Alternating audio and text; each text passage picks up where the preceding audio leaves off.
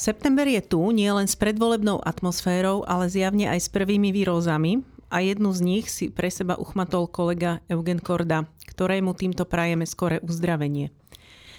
Týmto podcastom vás teda budem sprevádzať ja, Marina Gálisová a spolu so mnou sú tu Tomáš Zálešák, Martin Mojžiš a Štefan Hríb.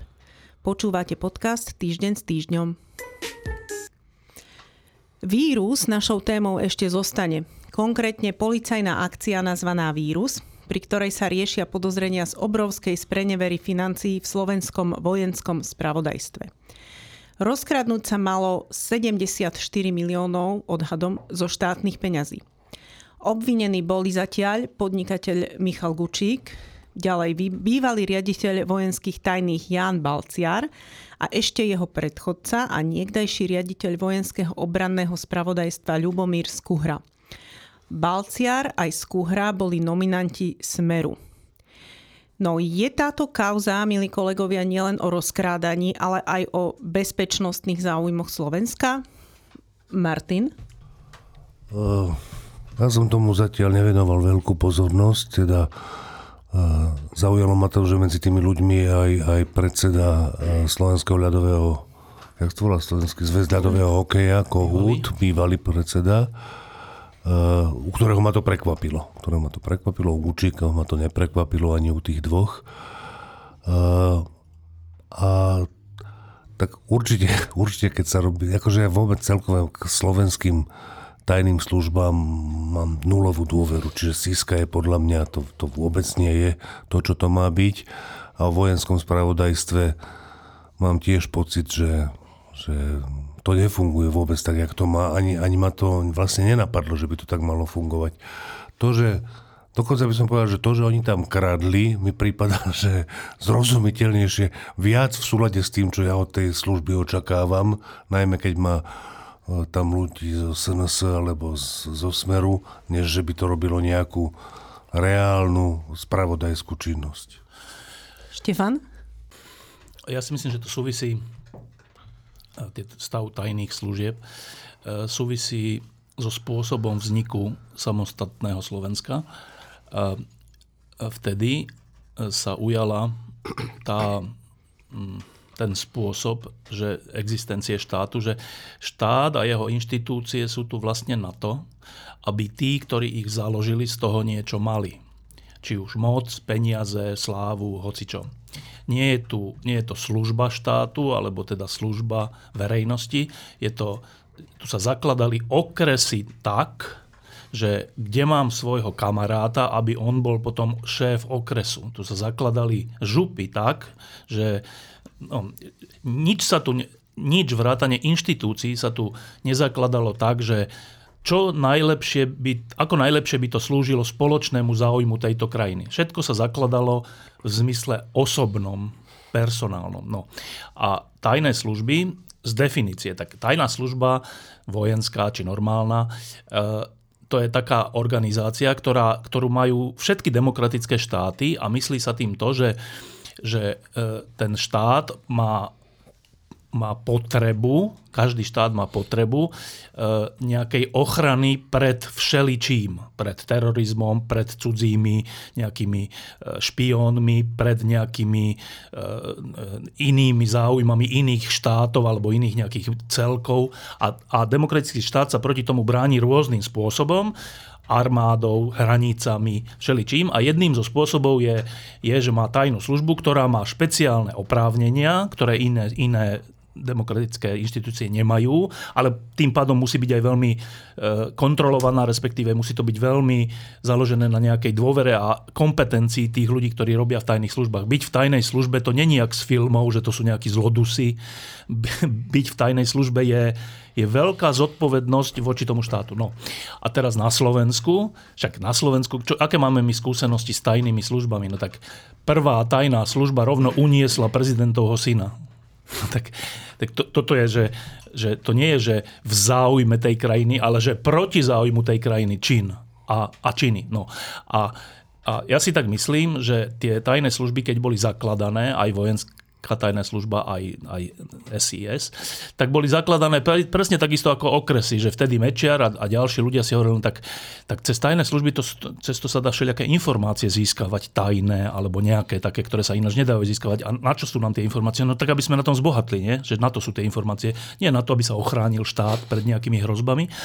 A ja si myslím, že toto, čo teraz, sa, teraz vyšlo najavo, ale že to není nová vec, eh, že, že vojenské spravodajstvo, či kto, eh, vojenská tajná služba, vlastne slúžila na to, aby sa obohacovali cez všelijaké nehnuteľnosti a neviem cez čo všetko, tak to je presne v súlade s tým, ako vznikla SIS, ako vznikli aj tieto služby, že, že tí ľudia tam prichádzajú do vedenia a do samotného výkonu vo väčšine nie na to, aby slúžili tejto krajine, ale na to, že cesto sa dá nejako zarobiť. Tak ako teraz je taký šport medzi mladými e, právnikmi, že, že, že idú na právo, lebo si myslia, že, ke, že, že chcú byť sudcami, lebo si myslia, že tam sa dá dobre zarobiť. Takže to, to, ale to je strašné, jakže zarobiť. Medzi sudcami sa nedá zarobiť, dá sa iba kradnúť, alebo teda byť súčasťou nejakej korupcie, tak sa dá zrobiť, ale to je, že však áno, no však, však preto chcem byť sudcom. No tak ja si myslím, že preto chcú byť mnohí e, šéfmi a všelijakými dôležitými ľuďmi v, v, v tajných službách. No a to, toto, tento prípad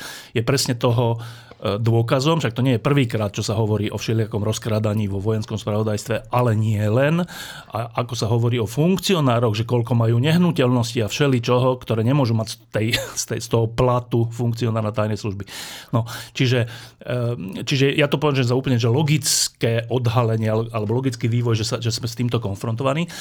A dôležitá ale vec je, že keďže je týždeň a kúsok pred voľbami, že teraz sa ukazuje, tí ľudia, ktorí viedli vládu tú, tú z roku 2020, že, že to je, ako, teraz sa len ďalší stupeň nezodpovednosti ukazuje, že, že keďže nevydržali 4 roky, tak tie vyšetrovania, ktoré ale to sú tak zložité vyšetrovania, veď skúsme si predstaviť vyšetrovanie činov tajnej služby. Však to sú tajné činy. A teraz ako to vyšetrí nejaký vyšetrovateľ? Ako sa vôbec dostane k ľuďom, ktorí tam pracujú? Však to je tiež tajné, že kto tam pracuje.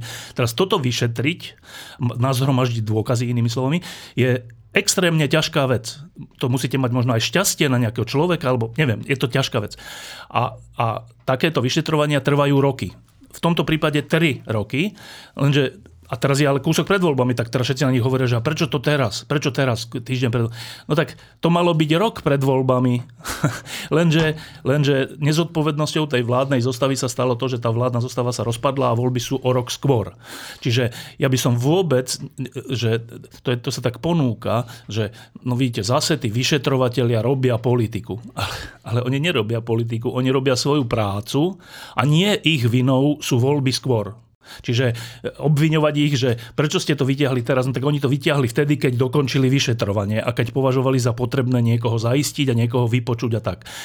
Čiže celá zodpovednosť za to, že je to pred voľbami, nie je na polícii, ale je na politickej elite. Tomáš? No, naznačovať alebo obviňovať niekoho, vytýkať niekomu, že prečo, prečo to robíte teraz, je sprostá demagógia a je to starý trik. A Necítim sa ja teraz byť dostatočne informovaný, dostatočne kvalifikovaný na to, aby som odborne posúdil momentálny stav e, vojenského spravodajstva a príbuzných štruktúr, ale e, som presvedčený, že väčšina z tých charakteristík, ktoré tu padli, sú naozaj e, pravdivé, aj čo sa týka okolností vzniku týchto štruktúr, kreovania týchto štruktúr. Nuž, mám aj pri tomto prípade diskutovanom ten smutný pocit, ktorý sa mi vracal za posledné, za posledné nielen roky, za posledné dekády porevolučné viackrát. My sme sa niektorým veciam veľmi rýchlo naučili, napríklad aj organizovanému zločinu, napríklad novým typom korupcie a podobne. Bohužiaľ, neosvojili sme si niektoré kultúrne vzorce politickej kultúry, ktoré by bolo treba na to, aby tie veci lepšie fungovali. A naopak niektoré kultúrne vzorce zdedené z doby normalizácie sú pozoruhodne rezistentné. Podotknem už len, že áno, máme tu pred voľbami a ešte, že k takémuto odhaleniu a k začatiu takéhoto konania došlo, pretože za iného stavu, menovite za stavu, ktorý možno nastane po voľbách, ak bude smer Fico zostavovať vládu, by už takéto konanie možno nebolo vôbec možné. Ešte jednu chcem poznámku k tomu dodať, že povediac toto všetko, ja osobne si nemyslím, tak ako si mnohí myslia, že no a tým pádom na čo vlastne máme také, také tajné služby, tak ich treba zrušiť. Však to robí len zle. Ja si to nemyslím. E, tie veci, v ktorých e, inštitúcia tajných služieb v niečom v koordinácii s vládou a ďalšími orgánmi alebo vyšetrovateľmi e, pomohla, napríklad pri identifikácii nejakých teroristov alebo podobných akcií, tie sú verejne málo známe, ale ale sú, že to zase nie je tak, že, že tak kašlíme na to a nemáme žiadnu tajnú službu. Tak to, by sme, to, je, to je takisto ako povedať, že naše súdnictvo je skorumpované, tak zružme súdy. To, to nie je správna úvaha a ani tým, čo ja tu hovorím, tým nesmerujem k tomu, že a teda nemajme tajné služby, smerujem k tomu, že, že musíme ich odznova prebudovať. Martin? Ja by som len ešte tak, chcel takú poznámku, že ja samozrejme neviem, nakoľko tí vyšetrovatelia a tí prokurátori dozorujúci považujú tie, tie veci, ktoré teraz pred voľbami sa začínajú, že sú vznesené obvinenia alebo začaté stíhania, že nakoľko to majú dokončené na 100% a že teda oni by to teraz dokončili, ale náhodou voľby sú 30. septembra, že keby boli voľby v marci, takže oni by to tiež s tým išli von to ja neviem a považujem za v celku pravdepo alebo možné, že, že by s tým nešli ešte von, že možno, to majú urobené na 95% alebo na 97% a ešte by vedeli, čo treba spraviť, aby to urobili na 100%, jak si myslia, že to môžu urobiť ale podľa mňa je od nich správna úvaha, že po voľbách už nemusí byť čas na to, aby že po voľbách, tam, po voľbách tam oni už nemusia byť a to behom hodín tam nemusia byť. E, to znamená, že ja na ich mieste by som urobil tú vec voľby, nevoľby, respektíve práve kvôli tomu, že voľby a čo hrozí po nich, tak by som asi proste ne, nešiel by som zo 60% vecou ani zo 75%, ale z 95% vecou by som si asi zvážil, že radšej do toho idem ak to ten súd nezhodí hneď, alebo uh, tak je šanca to ešte podoplňať aj potom možno. Aj keď aj Dobre. Keď, aj keď. Aj keď, ale každopádne je dobré, keď sa to dá, aspoň to, čo je, bude v nejakom zmysle Verejné. verejnejšie, než to bolo doteraz. Tak. No ešte by som k tomu dodala, že Michal Gučík je priateľom generálneho prokurátora Maroša Žilinku, ktorý síce teraz odrazu tvrdí, že sa s ním údajne 3 roky nestretol, čo neviem, ťažko veriť, ale dobre sú aj iné spôsoby komunikácie. Aj, aj predtým sa stretol ním len, s ním len tak, že išiel náhodou okolo a skočil na kávu. Akože to, to bolo... Áno. Vtedy, keď sa volil generálny prokurátor. No a tak vzniká otázka, že ako a ďalej a čo a či paragraf 363 znovu príde k úcti, teda k slovu. Bude to zrušené paragrafom 363?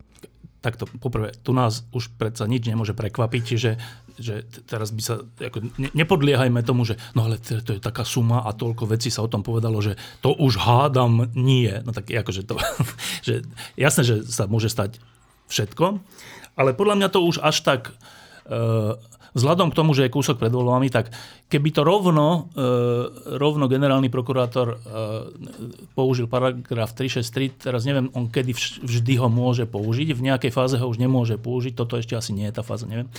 Tak e, ak by ho aj použil, tak čo to vlastne bude znamenať, že, že že čo, že už sa to nikdy nevyšetrí, to nebude toto znamenať. To bude znamenať len to, že sa to vlastne že sa to vlastne dostane do rúk nových vyšetrovateľov asi po voľbách, keď dopadnú tzv. zle a, a tým pádom tým pádom asi nemáme veľkú nádej, že to dotiahnu. Ale to by sme nemali aj bez ohľadu na to, či sa použije 363, lebo keď sa aj nepoužije, však tie voľby, keď dopadnú zle, tak to je, to je jeden veľké 363, tie, tie voľby. Čiže, čiže či to teraz použije alebo nepoužije jedno a, a z tejto úvahy mi skôr vyplýva, že to vlastne je zbytočné použiť. No ono uvidíme, čo bude po voľbách. A teraz, keď si predstavíme, že voľby by nedopadli TZV zle, tak ešte stále je tu pro- problém generálneho prokuratúra. A kto to bude riešiť? No, e, teraz je na ústavnom súde e, taká, neviem, či stiažnosť, alebo taký dotaz, že, že teda či musel alebo nemusel, či musí alebo nemusí generálny prokurátor vyhovieť hlave štátu, keď, sa, keď chce nejaké dokumenty o jeho rozhodovacej činnosti. Dobre, to je jedna vec, ktorá, ktorá sa skôr alebo neskôr rozhodne. A teda, čo, najprv si by sme si museli povedať, však o, o tom asi budeme hovoriť v druhej časti, že, že čo znamená, že by voľby dopadli tzv. dobre alebo tzv. zle. No tak ak teraz sa pýtaš na to, že tzv. dobre, keď dopadnú, čo je to, že tzv. dobre, že nebude voľby zostavovať smer s republikou a SNS, takto? Že to je tzv. Tak, dobre? áno, a ešte tak, by som sa opýtala ústavná väčšina, lebo to je pri reforme prokuratúry absolútne nevyhnutné. No, že, že e, no, ústavnú väčšinu tzv. dobre sa nedá získať, to tak. taká neexistuje, ale, ale že dobre, keď nebude zostavovať to najhoršie vládu, tak e, však ja som mal to dole v klube pod lampou e, minulý týždeň rozhovor s Michalom Šimečkom, s predsedom PS a som sa na to pýtal, že keby teda voľby dopadli takto, že budú vo vláde s hlasom a ďalšími, takže vlastne ako, akože, čo to znamená, alebo či, či by do takej vlády išli, alebo teda tak. A on povedal takú vec, ktorej som vyrozumel, že, že áno, že môžu byť tzv. demokratické, všetko je tu už tzv. na Slovensku, môžu byť tzv. demokratické strany súčasťou vlády s hlasom, ale pre PS by bola podmienka, že oni by išli do toho s podmienkou, že ale nemôže mať potom hlas ministerstvo vnútra, čiže nemôže rozhodovať o vyšetrovateľoch a, a tak, čo je podľa mňa rozumná podmienka a, a asi, neviem, či je priateľná prehlas, ale je to rozumná podmienka. A, a v tom prípade by, by vyšetrovanie mohlo pokračovať, ale odvolať e, generálneho prokurátora sa to nestačí na to, čiže ten, ten spor by ďalej pokračoval týmto smerom. Otázka je, čo myslel generálny prokurátor tým, že v dohľadnej dobe povie po dohode s rodinou o nejaké vážne svoje rozhodnutie. Teraz každý rod rozmýšľal, že či to nebude to, že, sa, že ide kandidovať za prezidenta a iní zase rozmýšľajú, že či nejde náhodou odstúpiť, keďže to, keď sa musí poradiť s rodinou o takéto veci. Tak neviem, tak ešte, asi si musíme tých pár dní počkať, že čo tým on myslí a tým sa troška dostaneme e, ďalej v úvahe, že čo s generálnou prokuratúrou. Martin? Áno, presne toto som chcel povedať, čo povedal teraz Štefan, že, že toto jeho vyhlásenie a potom mimochodom mal nejakú tlačovku, kde 40 minút hovoril a nepovedal nič. Že je mimoriadný úradník alebo niečo špeciálne čiže, takéto.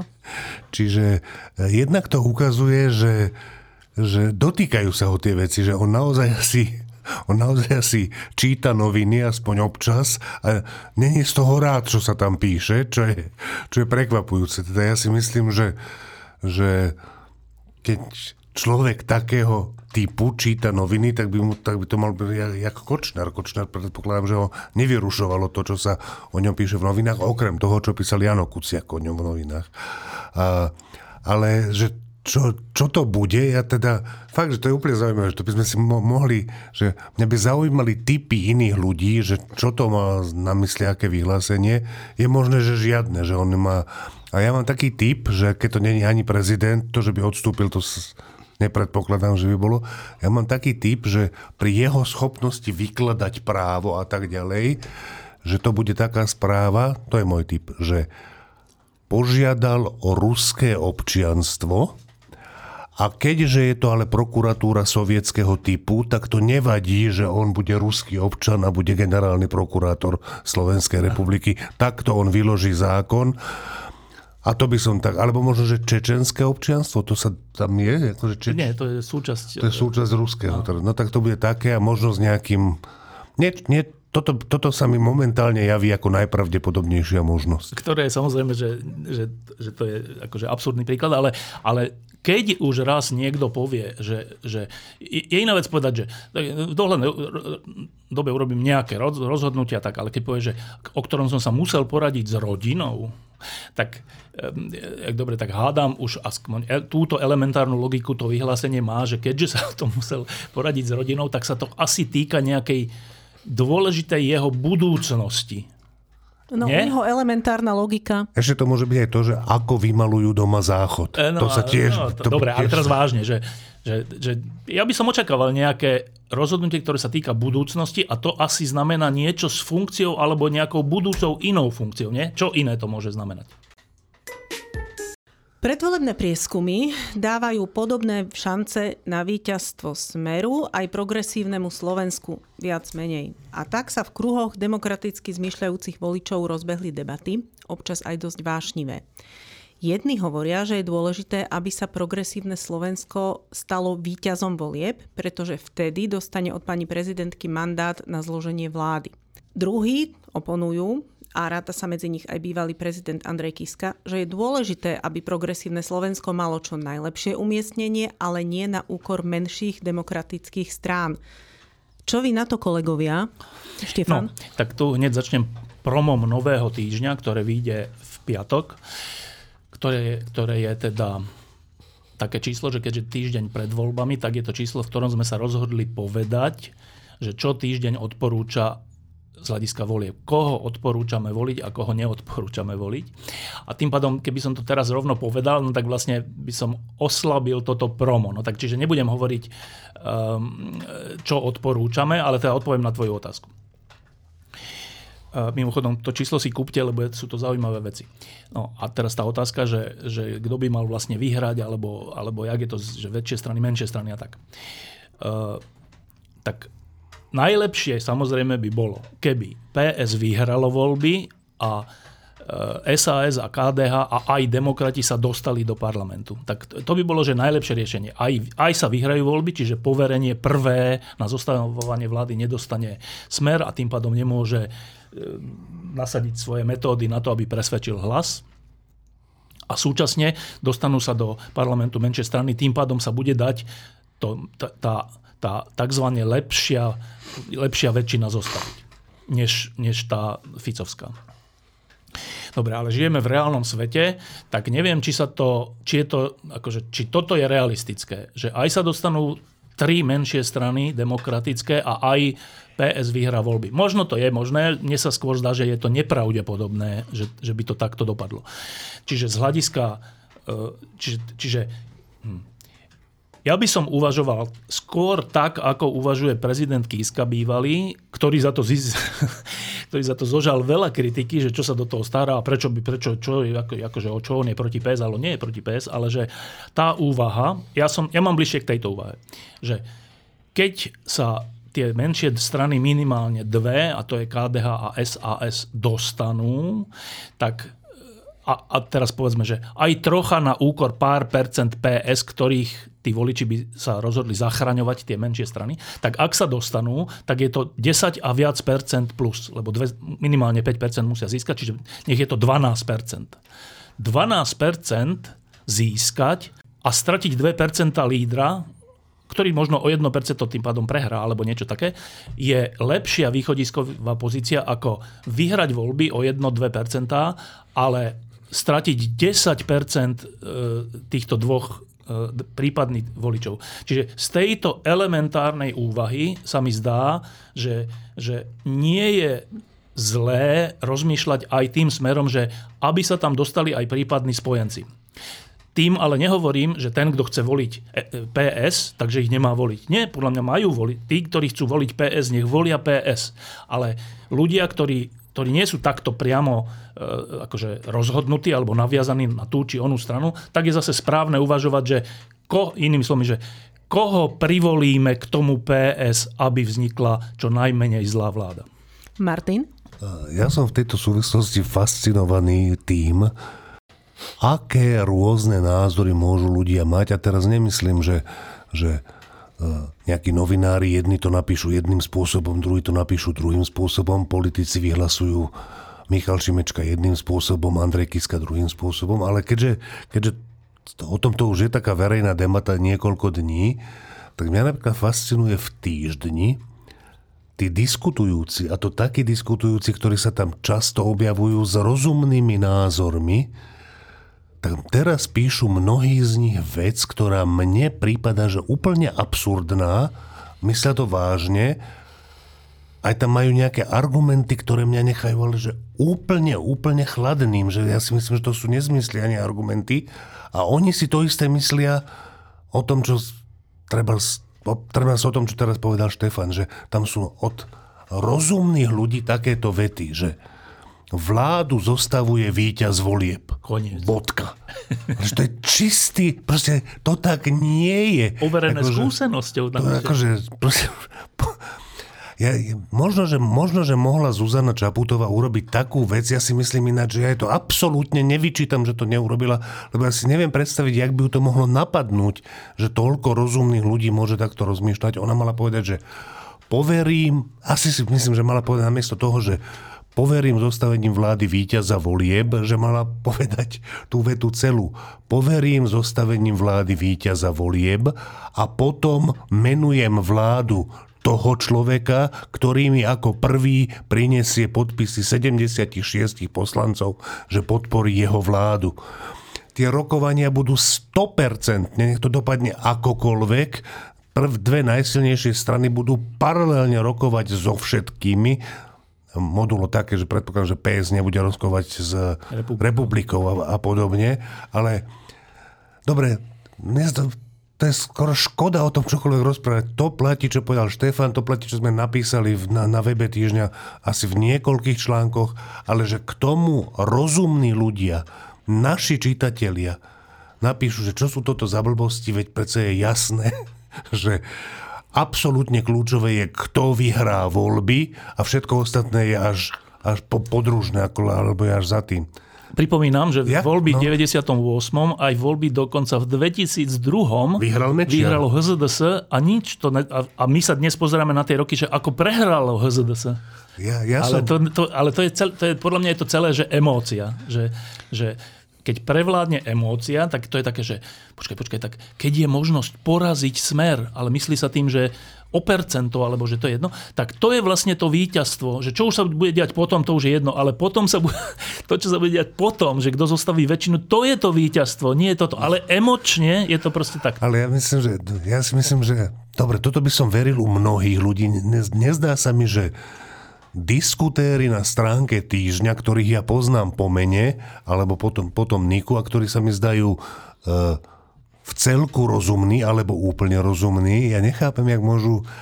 Mm, tam musí byť niečo, tam musí byť niečo iné, že asi oni nerozumejú, alebo si nevedia predstaviť, jak to beží. Dobre, ja poviem, ja som bol vo voľbách 2016, e, my ako novinári mávame služby v jednotlivých štáboch tých, tých uh, tak ja som bol na Saske na Saske. A proste to boli tie voľby, po ktorých zostavil vládu Fico, SNS a, a, a Bela Bugár, Most Híd.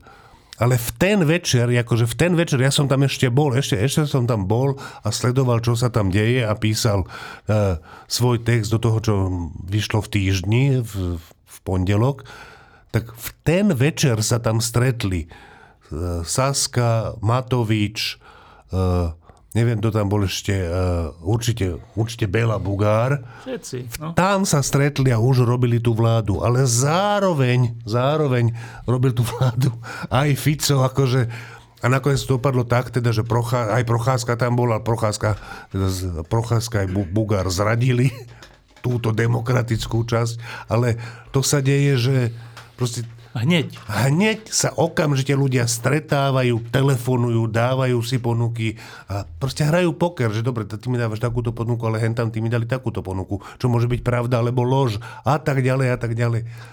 A na tom vyjednávaní je dôležité, že kto má koľko žetónov a niekto skončil prvý. Bodka. Teda poslancov. No. Ono ešte je tu ten faktor, že nie len emócie, ja s tebou úplne súhlasím, Štefan, že to je emócia, ale ešte je tam aj také mrzkejšie niečo a to je ego lebo niektorí ľudia sa tak opijú tou predstavou a vyhrali by sme tie voľby. Ale na čo po A vyhrať i voľby, keď po B nevieme postaviť vládu, lebo naši demokratickí potenciálni partnery zostali pod čiarou a toto ma na tom strašne mrzí. No, lenže... A ja som im položila tým ľuďom tú otázku, tým mnohým diskutérom na Facebooku, že, že áno, chápem, pocitovo to vychádza, ale počtovo nie. Ako to spravíte? A ja som na ňu nedostala nikdy odpoveď. Áno, ale to je, to je, podľa mňa je to stále emócia, lebo to znamená, že, že e, je zlé použitý pojem vyhrať voľby. Že my si musíme normálne, že základní pojmy vyjasňovať, že čo znamená vyhrať voľby. To znamená čo, že mať percentuálne najviac zo všetkých strán, to je len matematické vyhranie volieb. Vyhrať voľby znamená, že máš väčšinu v parlamente. To znamená vyhrať voľby, že zostavíš väčšinu v parlamente. A tu zostavíš, ako sme už povedali, v 98. a 2002. v legendárnych voľbách 98., kde všetci hovoríme o víťazstve, o víťaz, o výhre demokratov, oni, oni tie voľby matematicky prehrali, lebo prvý bolo, prvé bolo HZDS, ale v skutočnosti vyhrali, lebo zostavili väčšinu, dokonca vtedy ústavnú väčšinu. Čiže tí ľudia, ktorí hovoria, že, že ak je to tak, že, že, ego, že ego hovorí, že ale tak to bude perfektné, keď môžeme povedať, že sme vyhrali No ale nemôžu povedať, že vyhrali, ak aj PSK tzv. vyhrá, lebo vyhrať znamená zostaviť väčšinu, nie matematický počet percent. Martin a potom Tomáš.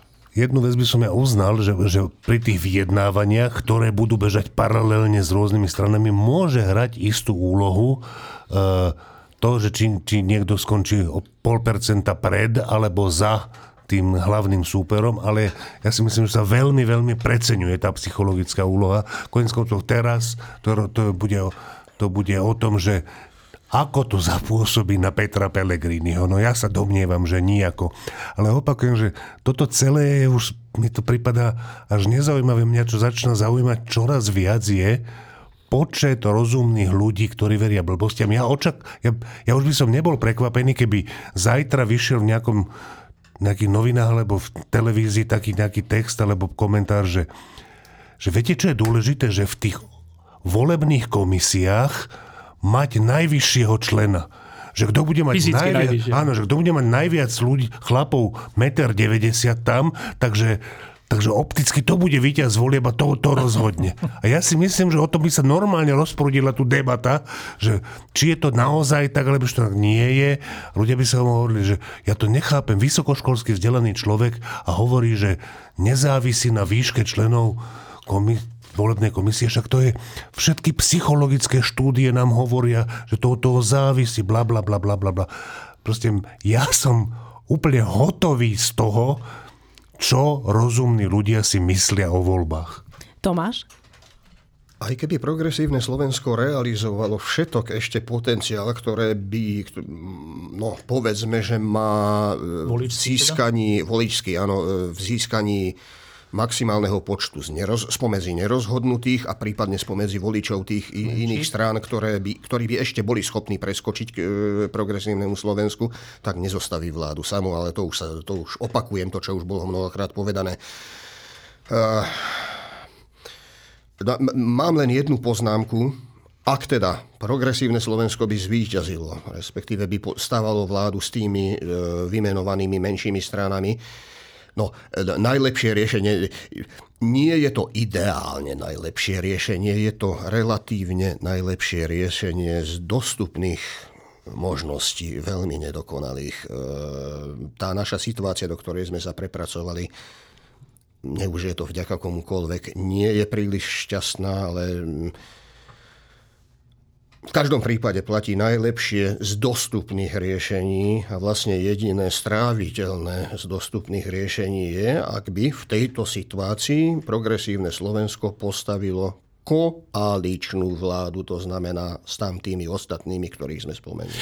Ešte jedna poznámka k tomu, zase aby sme si vyjasnili pojmy, že E, to sa tak hovorí, že ten, kto vyhrá voľby, tak dostáva, dostáva prvý poverenie na čo? Na zostavenie tej väčšiny v parlamente, aby získal 76 poslancov a vtedy tým pádom môže prísť za prezidentkou, tá môže vymenovať vládu, tá sa potom uchádza o dôveru a tak. No. A teda ešte raz, že vy, ten matematický víťaz volieb získava poverenie, že dobre, tak skúste, skúste získať väčšinu z tých strán, ktoré sa dostali do parlamentu.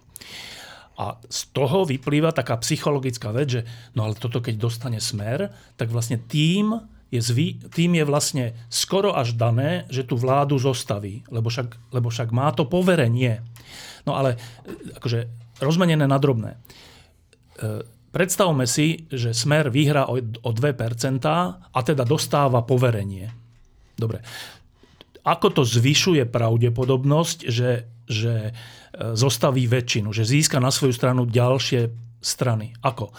Ak, ak bude výsledok volieb taký, že Smer, Republika a, a SNS majú väčšinu v parlamente, tak poverenie, nepoverenie, táto väčšina vznikne.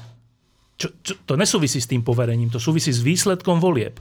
Ak nebude mať táto trojica väčšinu, tak sme v, inej, v inom vesmíre a znova nesúvisí od poverení, s poverením, že kto zostaví nejakú väčšinu. Teda inými slovami, že môže dostať e, smer poverenie, alebo môže dostať PS poverenie ako prvé, ale úplne hneď, tak ako to Martin zažil na SAS, ale to nebude, že na SAS, to bude, že všade, úplne hneď prídu telefóny z tých strán, ktoré sa dostali do parlamentu a budú si volať hlas so smerom, hlas z PS, SAS, z KDH a neviem, kto sa všetko dostane. A okamžite budú výsledkom volieb poverení tým, aby hľadali svoju väčšinu. Čiže formálne poverenie od prezidentky je jedna vec, matematická skôr, že kto matematicky vyhral voľby, ale faktické poverenie zostavovať vládu dostávajú všetci, ktorí sa dostanú do parlamentu hneď, keď, sa, keď budú jasné výsledky. Tým sa výrazne znižuje dôležitosť toho samotného poverenia prezidentkou.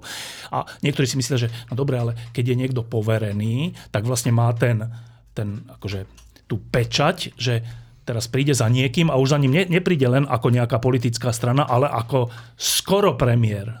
Ale to nie je tak, že však tie ostatné strany nie sú hlúpe, že oni vedia, že on nie je skoro premiér, on je len poverený, ale dôležité je, kto má väčšinu.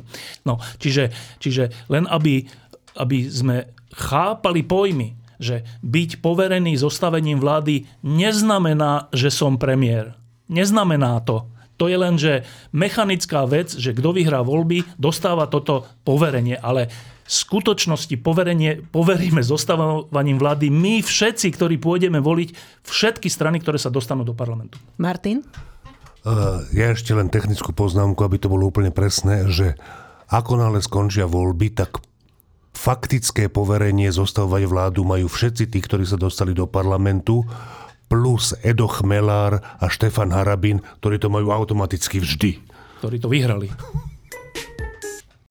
Ešte zostaneme v predvolebnej atmosfére. E, katolická aj evangelická církev vyzývali svojich veriacich nevoliť strany, ktoré zasievajú dezinformácie, nenávisť a rozdelenie a zároveň nevoliť strany, ktoré sú za registrované partnerstvá či prinášajú ideológiu tzv. genderizmu. No a ktoré strany teda veriacim, ktorí by chceli tieto odporúčania posluchnúť, teda zostávajú kolegovia? No, e, to Štefan? je úplne zaujímavé. Jednak obidve tie vyhlásenia sú zaujímavé, lebo vyvolávajú, vyvolávajú také vášne až také, že Um, obidve teraz nie vyhlásenia. Čo sú to? To sú pastierské listy? Alebo, alebo... Čo sa týka katolíckej cirkvi, je to pastierský list. Tak povediac, neviem, aký žáner je to v evanielickej cirkvi. Ale no, dobre, nazvime to, to pastierský list. To znamená, že to sú aj tie, ktoré sa čítajú v kostole a tak. Dobre.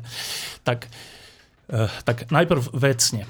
Že ja som si obidve tie vyhlásenia cirkvi prečítal a a získal som z nich skoro úplne opačný dojem, než, než čo sa o tom píše a hovorí. Z tohto dôvodu, že uh, na chvíľku robíme taký experiment, že dajme bokom tú pasáž o registrovaných partnerstvách. Ak túto pasáž dáme bokom, tak všetky ostatné texty, alebo teda vety, alebo odstavce sú správne. Sú, že proti nenávisti, za spoluprácu. Veľa, veľa. Prečítajte si programy, nevolte iba tak, že podľa sympatie, pozrite sa, že čo, čo tie... A tak.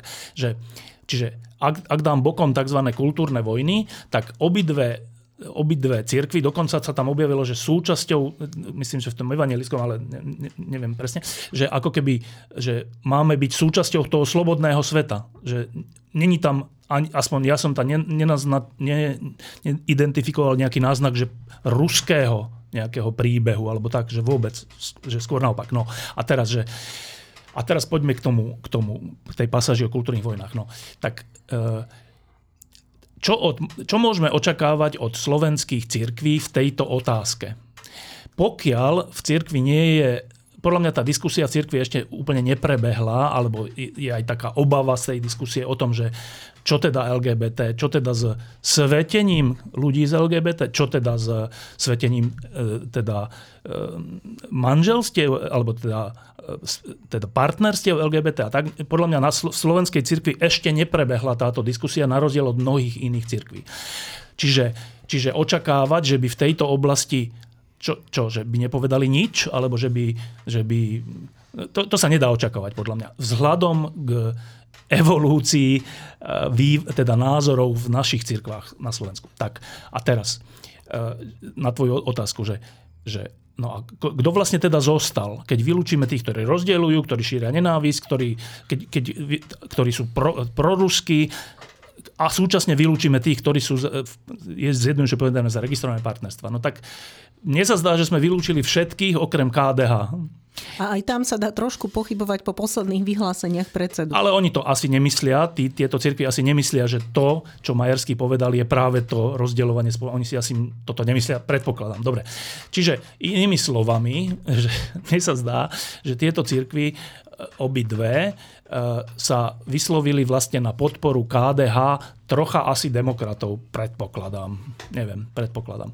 Lebo vylúčovacou metodou vám tam už nikto iný nezostane e, v, tých, v, tých, e, v, tej, v tom teda zozname. No a teraz to je zle či dobre? Že je dobré alebo zlé? Že kedysi, to je taká zaujímavá vec na Slovensku, že kedysi, e, keď tu KDH bolo ten akože jedna z dôležitých síl boja proti mečiarizmu, najväčšia v tom čase, tak sme sa všetci modlili, že aby církev nepodporila slotu a HZDS, ale práve, že to demokratické KDH, a nebolo to tak podporili skôr slotu, e, keď bola zvrchovanosť, tak nechali zvoniť v kostoloch a takéto veci. Čiže z tohto hľadiska je to vlastne posun k lepšiemu, že dnes nepodporili ani Smer, ani Republiku, ani neviem koho, ale KDH. Teraz je otázka, akom stave je KDH v porovnaní s predtým. Ale samo o sebe toto není, že úplne najhorší posun. A, a teda, ja by som to, akože ja byť E, demokratickými stranami, napríklad SAS a PS, tak by som si všimol tie ostatné pasáže a povedal by som, že v tomto sa úplne zhodujeme, že sme proti nenávisti, sme, sme za slobodnú krajinu, sme neviem čo. Dobre, v tej jednej veci sa nezhodujeme, no ale však nikto sa s každým, s nikým nezhodne vo všetkom. Čiže ja by som radil, takto tesne pred voľbami, že že vlastne tie, tie obidve tie pastierské listy alebo vyhlásenia sa dajú rozumne použiť pre demokratické strany. Martin? Súhlasím a obávam sa, ba som si skoro istý, že sa dajú rozumne použiť aj pre nedemokratické strany. Voliči republiky, aj kandidáti republiky si predsa povedia, že to je úplne o nás. My sme strana, ktorá nešíri nenávisť. Mali sme nejaké také neonacistickú minulosť, ale s tou sme sa úplne radikálne rozišli. Teraz sme proste zamier na Ukrajine a, a za mier všade a všetko dobré a proti, tom, proti tej genderovej ideológii.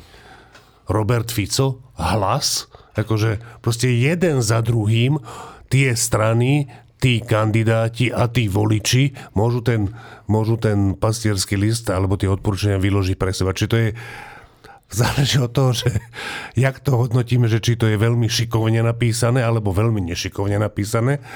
To sa dá vykladať tak, že do toho nepadne ani len to KDH, lebo... Tak potom by to bola výzva nevoliť. Potom by to bola výzva nevoliť, alebo sa to vyklad, dá vykladať tak, že úplne každý si to môže stiahnuť na seba. Ktorá je tu strana, ktorá sama seba a jej voliči ju považujú, že ona šíri nenávisť. Jakože ja nepoznám takú. Tomáš? No, eh, ak by sme to brali takto kriticky, tak potom by zrejme církev nemala právo zaujímať akékoľvek verejné stanovisko, to bôž v zásadne kritických okamihoch, ale ja si myslím, že církev má právo zaujímať eh, stanovisko k istým verejným otázkam a to to bôž, deto v takých kritických okamihoch, v akých sa nachádzame. To je jedna vec. E, Druhá vec, no církev to spravidla, čo si ja pamätám, ale neštudujem to špeciálne, nesledujem to špeciálne ani u nás, ani v Taliansku, ani v Španielsku, ani inde. Spravidla to robí nepriamo. Keby církev dnes povedala volte KDH, tak by jej vytýkali, že čo má čo kortešovať. No tak to povedala nepriamo, ak je to smerované na KDH. Ako inak to mala povedať? Pokiaľ ide o, no, kultúrne vojny, uh, pokiaľ ide o registrované partnerstva, tam ja dlhodobo som toho názoru, že, že to treba nejakým spôsobom právne ošetriť, že ten, že ten dnešný právny stav je nedostatočný. Pokiaľ ide o genderizmus, áno, nadobúda to rysy ideológie, to je niečo iné. A môj, môj vzťah k tomuto, môj postoj k ním je veľmi kritický, a to aj z hľadiska koncepcie vzdelávania a reforiem vzdelávania. Toto cirkvi nevytýkam. Čiže čo by sme mali viac vytýkať cirkvi? Ak by, ak by dala ruky preč, ak by si ruky umila a mlčala v tomto okamihu? Alebo ak by hovorila názory, ktoré nie sú jej názory a s ktorými nemôže súhlasiť, čo by mala predstierať? No a tam je jediná otázka. Je jediná, Myslím tým cirkevné autority samozrejme. Jediná, jediná taká, taká výčitka alebo otázka alebo správna úvaha je, alebo, alebo spor je tento, že Vzhľadom k tomu, v akej sme situácii na Slovensku a čo tu hrozí, tak ja som si istý, že veľa veriacich, ktorí sú proti registrovaným partnerstvám, tá časť, ktorá je proti registrovaným, tak napriek tomu veľa z nich bude voliť PS, kvôli tomu, čo sme hovorili okolo dozadu, že aby sa vyhralo, aby demokratické strany pre, prevážili tých druhých a tak. Čiže v tejto situácii je otázka, či má, či má e, či majú cirkvi, ale však to je ich právo, to je ich rozhodnutie, ale že či majú túto vec, tie registrované partnerstva a celé to okolo, e, vypichovať ako jednu z dôležitých vecí až tak, že, že vlastne to zaznieva naj, najčastejšie z tých biskupských listov. A teraz, že, lebo to je ako, že padne komunizmus v Československu a teraz by cirkvi povedali, že no ale teraz pozor, tie prvé slobodné voľby, že tam treba voliť len veriacich kandidátov, povedzme. No ale akože, čo to znamená, že nemáme byť za Havla, alebo že nemáme byť za... No proste, že sú situácie, keď je niečo dôležitejšie ako niečo iné. A tie situácie treba rozpoznať a podľa toho sa zariadiť. Že, ne, že keď padal unesený štát, tak nebola, akože časť konzervatívcov mala tú tendenciu, že prečo nie sú na tribúnach reči o potratoch. A všetci z tých tribún, aj tí v pozadí hovorili, že počkajte, ale my teraz neriešime, že problém potratov, my teraz riešime, že čo sa tu stalo po tej vražde a že čo, aké by Slovensko malo byť. A to je podľa mňa úplne správne, že nedá sa vždy, a nie je to správne, vždy všetko zdôrazňovať. Sú proste dôrazy také alebo onaké, závislé od toho, aká je situácia. A tá výčitka, alebo výčitka, tá otázka je, že je teraz Slovensko v takej komfortnej situácii, že môže zdôrazňovať všetko? Že, že časť e, tých, ktorí ovplyvňujú verejnú mienku, môžu zdôrazňovať všetko, napríklad registrované partnerstva ako dôvod nevoliť? Je to naozaj táto situácia? Druhá interpretácia samozrejme cirkvi bude asi, a tým sa úplne priklonia k pánovi Majerskému, že no ale táto vec je rovnako dôležitá ako korupcia. Ja si to nemyslím, ale oni majú právo si to myslieť. A to je vlastne celý ten spor, ktorý sa tu ťahá dlho, dlho. Aj celé to vyhlásenie predsedu KDH je o tom to, že či je naozaj v dnešnej situácii prípadné registrované partnerstvo takou otvorenou bránou niečomu, čo vidí KDH a e, biskupy ako možnú záhubu národa, alebo až takto to hovoria, alebo nie. Alebo teraz je, je, je elementárnou povinnosťou každého e, človeka, ktorý si váži slobodu, prispieť k tomu, aby slobodné a demokratické strany vyhrali bez ohľadu na tento rozdiel. Ja si myslím skôr toto, ale teda konštatujem, že, že pastierské listy sa skôr priklonili k tej majerského interpretácii. Martin? Ja k Tomášovi, že, že nechcem Tomáš, aby si mi odpovedal teraz, lebo to by bolo asi na strašne dlho, ale použil si slovné spojenie, že gender ideológia a ja si myslím, že nič také neexistuje. Že to je prázdne Existuje. spojenie. Dobre, to mi je jasné, že máme na to iný názor ja som sa doma snažil o tom baviť, že aby som sa poučil, že jak sa to dá chápať a tam som, tam ma oni naučili toto, že asi ja... Do tá, aj, aj Saša, aj Karolina, aj Marek, že, že Hanka je v Prahe, čiže tá sa toho nezúčastnila.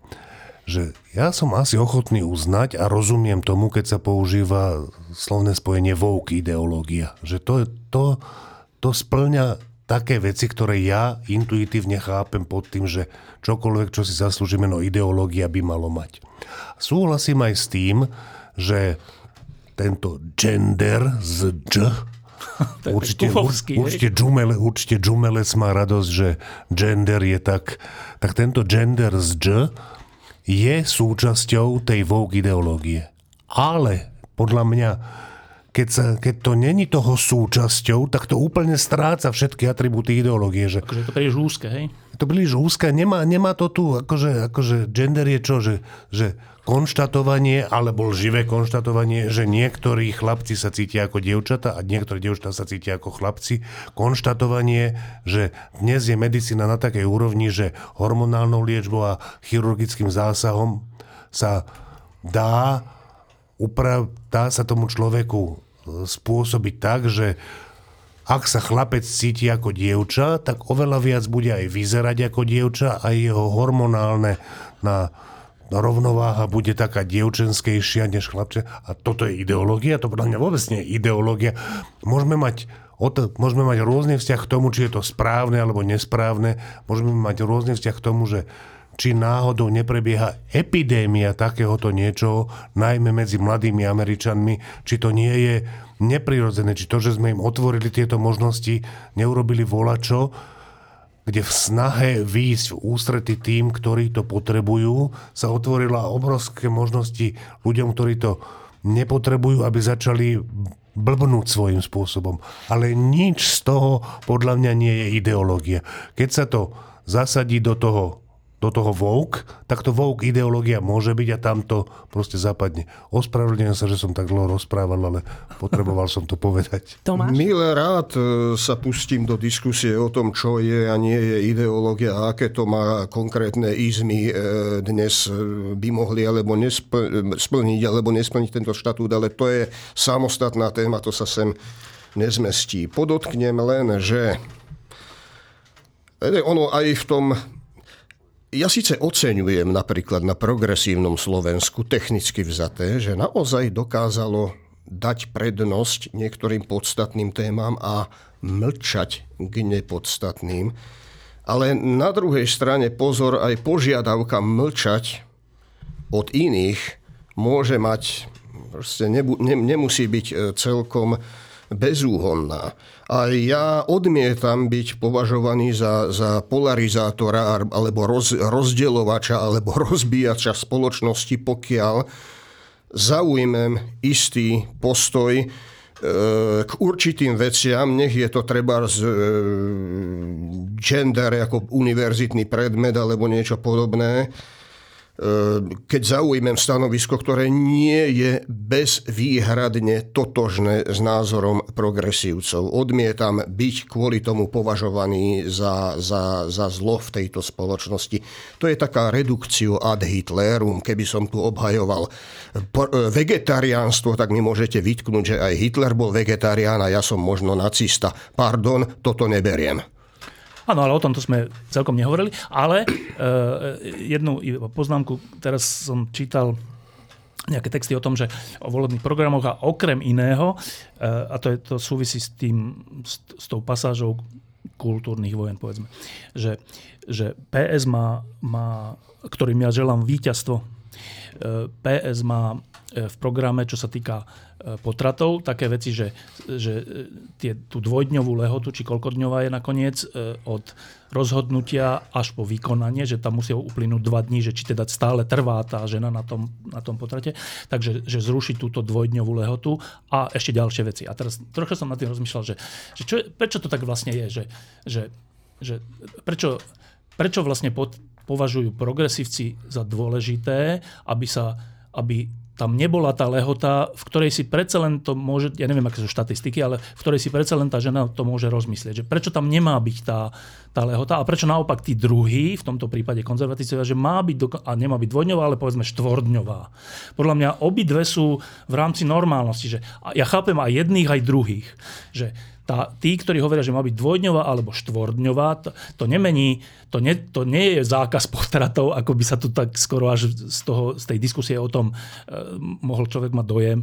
To je len, že Keďže si tá, tí navrhovatelia myslia, že potrat je, e, je, je skoro až zabitie, ale dobre, asi si to úplne nemyslia, lebo potom by to musela byť vražda v zmysle, v zmysle trestného zákona. Ale teda, keď si myslia, že to ukončuje už daný život, tak, tak robia všetko preto v rámci nejakej normálnosti, že dva alebo štyri dní není, že, že zákaz to, to je len, že taká menšia prekážka, alebo prekážka je škaredé slovo, druhá možnosť je zvýšenie šance, že si to tá žena rozmyslí a teda to dieťa sa narodí. To je úplne zrozumiteľné, nie? že aby, aby aspoň dva dní alebo potom 4 dní, ako to navrhoval neviem kto.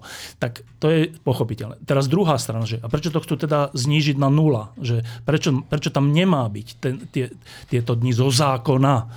No tak preto, lebo oni zase majú pocit, že poprvé to ešte nie je človek, čiže oni, oni si nemyslia, že to je zabitie. A po druhé, najmä, že keď tá žena sa takto rozhodne, tak keď jej zo zákona prikážeme, že dva dni musí čakať, tak vlastne ju podrobujeme nepríjemným dvom dňom. Nepríjemným. Že som už rozhodnutý, ale tak teraz musím čakať dva dní. No tak, tak teraz to je, to je že to, to není ľahká situácia a 4 dní je dvakrát toľko. Stále to je málo, nie je to 3 mesiace. Ale že je zase zrozumiteľné, že to, to, to, celé to vyviera z toho, že či si myslím, že ten, ten, ten, e, ten plot, alebo ako sa to v, tej, v tom období volá, je už život, alebo človek, alebo ešte nie. To není uzavretá diskusia historicky. To nie. Tomáš Akvinský si myslel, že to bude až po 100 dňoch, alebo neviem po koľkátich, po veľa dňoch, že, že vzniká akože človek.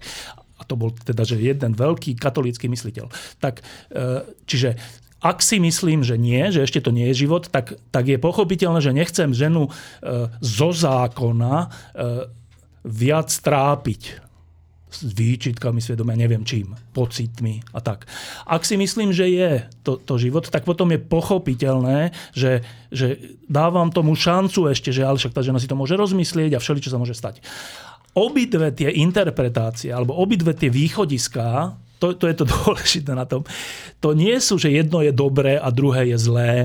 To je, že teraz to sa niektorí nebudú radi počuť, ale, ale že obidve chcú tej žene dobre.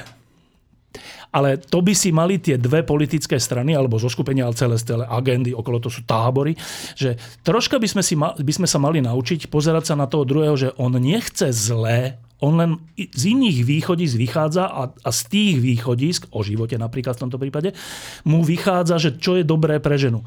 A tá, ten druhý tábor má iné východiska a vychádzajú mu iné, čo je dobré pre ženu. Ale to nie je tak, že jeden je kultúra smrti a druhý je kultúra života. To, to, no, čiže ja by som sa na, na tie programy v tejto oblasti pozeral s týmto, neviem, jak to nazvať, že s pochopením toho, lebo to je najľahšie vy, vyhlásiť iný názor, napríklad na pôvod života, za zlo a smrť tak je, áno, to je najľahšie. Tak celý ten tábor je za smrť, je to tábor smrti. To je úplne najľahšie. Ale ten tábor, keď počuje také, tak, takéto slova, v tomto prípade aj bývalého pápeža, tak to je, ja si myslím, že sa oprávnene cítia dotknutí, že počkajte, my nie sme za smrť, my si len myslíme, že je to inak s tým no, novonarodeným plotom, tak nás nedávajte do toho, že my akože za smrť, že oni sú za vyhnutie ľudstva, alebo akože za smrť, alebo za smrť konkrétne, oni, oni nie sú za smrť, len si nemyslia, že to je ešte v tomto prípade život a takto by sme mohli ísť po rôznych veciach až po eutanáziu, že ja by som len chcel, aby sme sa raz na Slovensku naučili, že ten druhý tábor nie je od zlého a my nie sme od dobrého, keď máme iné názory.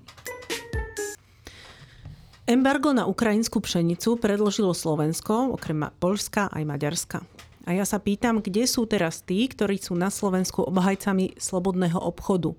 Prečo sa neozvú, keď tu ide jednak určite o protekcionizmus a navyše aj o poškodzovanie Ukrajiny, lebo tej by predaj pšenice pomohol? Tak e, toto je taká moja otázka možno do tábora tých, ktorých ja zvažujem voliť. A celkom by ma zaujímalo, čo si o tom myslia, ale kolegovia, čo si o tom myslíte vy? Máme ukrajinskú pšenicu kupovať alebo nie, Martin? A to je rozhodnutie odorovej vlády, dobre tomu rozumiem, alebo či je to rozhodnutie? Hej, vlád, to sú vládne rozhodnutia. Ja, aj ja, polské, aj maďarské. Hej, ja o, ma, na maďarskú vládu to je mi úplne jedno, jak tá rozhoduje. U Poliakov sa trochu čudujem, ale konkrétne Ludovi Odorovi a jeho vláde sa čudujem úplne. Že ja si viem predstaviť všelijaké sofistikované zdôvodnenia, prečo je to lepšie a prečo je to neviem aké, ale podľa mňa to tak proste nemá byť bodka. Podľa mňa je tam jediné zdôvodnenie. Poľnohospodárska lobby, bodka. To ale to funguje, to som sklamaný, prvý raz som sklamaný, že ak je to takto, to znamená, že existujú tu nejaké lobby profesné, napríklad poľnohospodárska, ktorá má dostatočné páky na odorovú vládu, ktorá tam s najväčšou pravdepodobnosťou už bude krátko, nemusí sa, nemusí sa na nič také ohlížet, Ja som, neviem. To je, zloži, to je podľa mňa zložitejšie v tom, že, mu, že e, takto, že čo urobí Odorová vláda, to je označené celou opozíciou za Čaputové rozhodnutie a to je teda označ, označené za rozhodnutie progresívneho Slovenska. Čiže, ale v tomto prípade by to bolo správne rozhodnutie. No to je jedno, ale že je pred voľbami a, a, a akože podľa mňa je tam tá úvaha, že ale my nejdeme teraz poškodiť e, akože PS e, len preto, no, no to je prvá vec. Druhá vec, že e, to je ešte, no, fakty. Teraz vyšla nejaká správa, že, že ako to bolo, myslím, za minulý rok alebo za minulé obdobie, čo sa týka ziskov výrobcov potravín, alebo teda výrobcov, nie potravín, ale teda agro a, a všetkého a versus predajcovia tých vecí, čiže reťazce. A ukázalo sa, že zisk reťazcov sa vôbec nezvýšil v porovnaní s predošlým rokom a zisk tých predreťazcových producentov, asi aj pšenice, e, narástol. Tak to znamená, že my nie sme v situácii, že výrobcovia, alebo teda, jak sa to povie, e, producenti alebo čo potravinového reťazca tí akože krvácajú a reťazce naopak majú vysoké zisky. My sme v situácii, že reťazce nemajú vysoké zisky, majú také isté ako pred rokom a títo farmári, alebo keď to poviem úplne široko, že tým sa celkom darí na tú situáciu, aká je. Však oni nie sú, že miliardári, ale na tú situáciu, aká je a infláciu a všetko, že im ich zisky narastli. Tak to by malo znamenať, akože na prvú, že aha, tak keď je to takto, tak ich nezabije, keď, keď bude pokračovať e, tranzit alebo aj predaj pšenice ukrajinskej tu a nielen pšenice, neviem ešte, čoho sa to týka. Čiže to je, prvý, taký, to je prvá taká troška čudná vec, že prečo sa robí v prospech tých, ktorým sa v skutočnosti darí, a možno, že by to utiahli. Neviem, ne, nepoznám tie čísla, že koľko by sa tej pšenice predala, koľko našej a tak. Dobre. Ale zase druhá strana tej mince je, že to celé je súčasťou niečoho, čo sa volá, že, že e, potravinársky, alebo aký to je sektor, polnohospodársky sektor v celej Európskej únii. A ten je celý, to je jeden z hlavných problémov Európskej únie, že ten je celý e, deformovaný. Ten, ten celý je mimo trhu že, že však to sme dlhé roky písali, ešte aj v Domine, aj v Týždni, že celá polnohospodárska politika Európskej únie je vytrhnutím polnohospodárstva z trhu. To znamená, že my, že my tu teraz budeme hovoriť, že ale toto je netrhové, no ale celá polnohospodárska politika je úplne netrhová. Ale, ale, ale a tým pádom... sme to pomenovali, no je to ty, lobby. Ale počkaj, ale teraz je, počkaj, počkaj, počkaj. Teraz, opravte ma, ak sa milím, ale ja si myslím, že Európska únia zrušila to embargo na tú ukrajinskú pšenicu. No, alebo skončilo. A my, tieto tri krajiny, to obnovili alebo predlžili a tak ďalej. Že v tu tomto prípade to, nes, to No nesedí. tam je otázka, aké veľké, či už sa vyrovnali, toto neviem, to by musel nejaký polnohospodárskej Pravdou je, že to je dlhodobý problém. Či sa už vyrovnali dotácie do polnohospodárstva vo Francúzsku, v Nemecku a u nás dlhé roky to bolo, že nie, že tie dotácie tam sú vyššie a tým pádom viac odolnejší sú, než u nás. Ak sa to už vyrovnalo, tak, tak je to troška iné, ale podľa mňa sa to ešte úplne nevyrovná, neviem. Ale že teda to je širší problém, než len tejto pšenice. A posledná vec, že ako na, pr- na prvú je to také, že počkajte, tak eh, keď dostávame keď môžeme my, spotrebitelia teraz, my, my všetci ľudia, dostať lac, za lacnejšie pšenicu, čiže asi by som očakal, že potom aj tie výrobky by boli lacnejšie, keďže, keďže ten zdrojová surovina je lacnejšia, tak vlastne by sme mali lacnejší chlieb, hej, keď to úplne poviem takto. A to, to akože nechceme? Že to, je, to je zvláštne, že, že to potom znamená čo? Že to znamená, že zo pár tých, tých producentov pšenice, to predpokladám, nie sú nejaké masy ľudí, to je, to, lebo to sú väčšinou asi veľké podniky, čiže tých, tých nebude 10 tisíce tých podnikov a teda tých majiteľov, ale menej. Takže tí majú väčšie slovo, zdá sa, ako 5 miliónov ľudí, ktorí by mali lacnejší chlieb v tomto prípade. To je zaujímavé, to je zaujímavé, že, že to tak je. A asi, ja by som tak hľadal, že prečo teda okrem toho, že je to podľa mňa aj nejakým spôsobom taktická vec, čo sa týka blížiacich sa volieb a, a neochoty e, poškodiť PSK, tak ja by som za tým hľadal aj, aj tú vec, že, že e, v, vo, vláde, vo vláde je ministrom pôdohospodárstva, um, ako sa volá? Zabudol som. Výreš. Šéf, šéf potravinárskej inšpekcie. No, nie? čiže to je priamo z toho sektora To je čiže, ten, ktorý riešil celé tie kontroly v tých mlynoch. A také. A... No, čiže, čiže to je ináč úplne t- t- posledná vec, že to je veľmi zaujímavé, že keď sa tá vláda úradnícka zostavovala, ona je dobre v zásade zostavená, ale že bolo tam zo pár mien, ktoré vyvolala, takže a prečo tento? A všetkých tých zopár mien sa skôr alebo neskôr ukázalo, že robia strašný problém tej vláde. To je úplne zaujímavé. Tak to len na Margo pána Bíreša. Tomáš? Už, už, už, už to bolo povedané. No. Ja síce chápem, že, že vlády a politici musia robiť rôzne, rôzne ťahy a rôzne, rôzne kompromisy, ale toto nie je riešenie. Toto je riešenie, ktoré je proti môjmu rozumovému uvažovaniu aj proti môjim inštinktom. A um, pokiaľ by niekto kládol proti sebe solidaritu a voľný trh, tak ja hovorím, v tomto prípade monopol je nesolidárny, e, áno, s tými miliónmi ľudí, ktorí, ktorí kupujú e, chlieb na každodennú spotrebu. Nechcem to zjednodušiť, ale opakujem, toto je riešenie, ktoré mne jednoducho uviaz, uviazlo kde si. Ešte, ja ešte musím jednu vec povedať, že celý čas rozprávame o tom, že čo my, Slováci, či bol lacnejší chlieb, alebo čo, ale pod, ešte, jak som zdôrazniť, že to kupujeme alebo nekupujeme pšenicu od Ukrajiny. No áno, ešte, Dobre, tak zrátajme peniaze. Ešte, aj keby hneď išlo o ten puding, tak áno, je to áno, puding že... v tomto prípade e, nie bezúhonný. Áno, ja si myslím potom, že teda ľudová odorová vláda by mala to tak zvážiť tak, tak poriad, tak, tak excelovsky, že dobre, tak nebudeme to vás kupovať, ušetríme na tom toľko a toľko, plus zasa vyrátame, koľko Slovákov by malo byť zabitých, lebo toľko Ukrajincov je a toľko Slovákov my vyberieme, pošleme ich tam a nech tam Rusi nastrelajú nejaké rakety na nich. Ja ešte dodám jednu vec, že to, a to je podľa mňa celkom dôležité, že to je bezpečnostná otázka, že Rusko dlhodobo tu pôsobí na verejnú mienku nejakým spôsobom a toto je tiež ruská záležitosť, to je úplne jasný kremelský tlak na verejnú mienku, aby ľudia nechceli lacnejší chlieb a aby považovali v tomto prípade dokonca akési európske normy, proti ktorým ešte nedávno sa br- e, tu búrili ako proti diktátu z Bruselu, za také dôležité, že keď sa tam trošičku akože nejaká koncentrácia zníži, tak už je to zdraviu prospešné a ešte pred chvíľou to bolo zdraviu škodlivé.